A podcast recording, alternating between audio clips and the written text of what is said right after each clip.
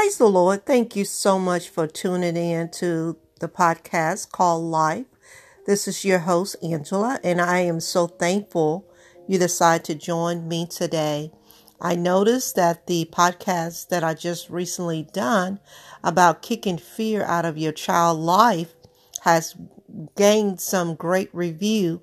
So I want to just kind of want to continue to ride that wave about fear Fear is something that we as people, we um, thinking it's going to come to pass. And fear is actually something that is uh, false. It's a false evidence of things that we think is going to come to pass. So a lot of us, we uh, worry and we stress out. And some people have let fear get into their lives where it have caused sickness. Um, it have caused people to wind up in hospital. Fear have caused people to lose good relationships. Fear have caused people to make bad financial decisions. Fear have, have caused people to connect with other people that they know that is not good for them. Fear have caused people to accept jobs or leave jobs that they know that, um, it was just not in um, their destiny, but they let fear rule and reign in their lives. And I just recently have been dealing with that myself, you know, um, as a minister of the gospel and as a person that is very optimistic about the future. When I listen to certain things or I watch certain things on social media, um, I've opened myself up to fear and when I sit back and think about it and I look at the Word of God and I look at people around me, the Word of God specifically said that He, God has not given us a spirit of fear, but of peace, love, and a sound mind. So when fear come in and knock on your door, don't let fear in. When fear come in, if you're a person of God. You know, go to the scripture, listen to gospel music.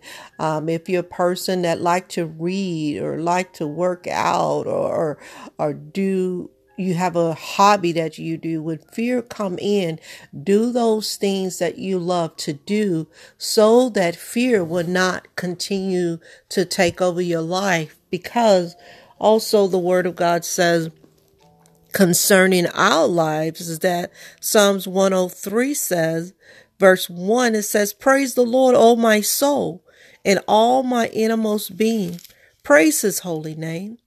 Praise the Lord, O my soul, and forget not all of his benefit. That's peace, love, joy, and a sound mind. And it says, Who forgive all your sins and heals all of your diseases who redeem your life from the pit and crown you with love and compassion. And he also satisfy your desires with good things so that your youth is renewed like the eagles. So right there that let lets you know that you don't have to walk in fear because God got you. First of all, he's going to take care of you. And he's going to forgive you if you have sinned. But just get back up and try not to sin again. And even in the same scripture, if you're battling sickness, he said that he will heal you and that he will redeem you from the destruction of, of the pit of things that you have done wrong. If you go to him, he will redeem you and that he will crown you with his love and his compassion. So again, Fear is not real. Don't let fear come into your life. When it tries to knock at the door of your heart, do not open it up. Thank you so much for tuning in to life.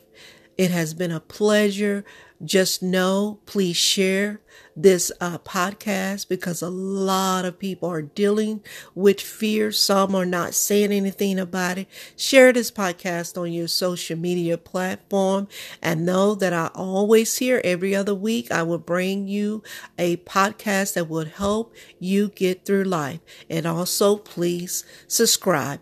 Thank you so much and God bless and have a wonderful day. And remember, don't go messing up somebody else's day. Stay in your lane.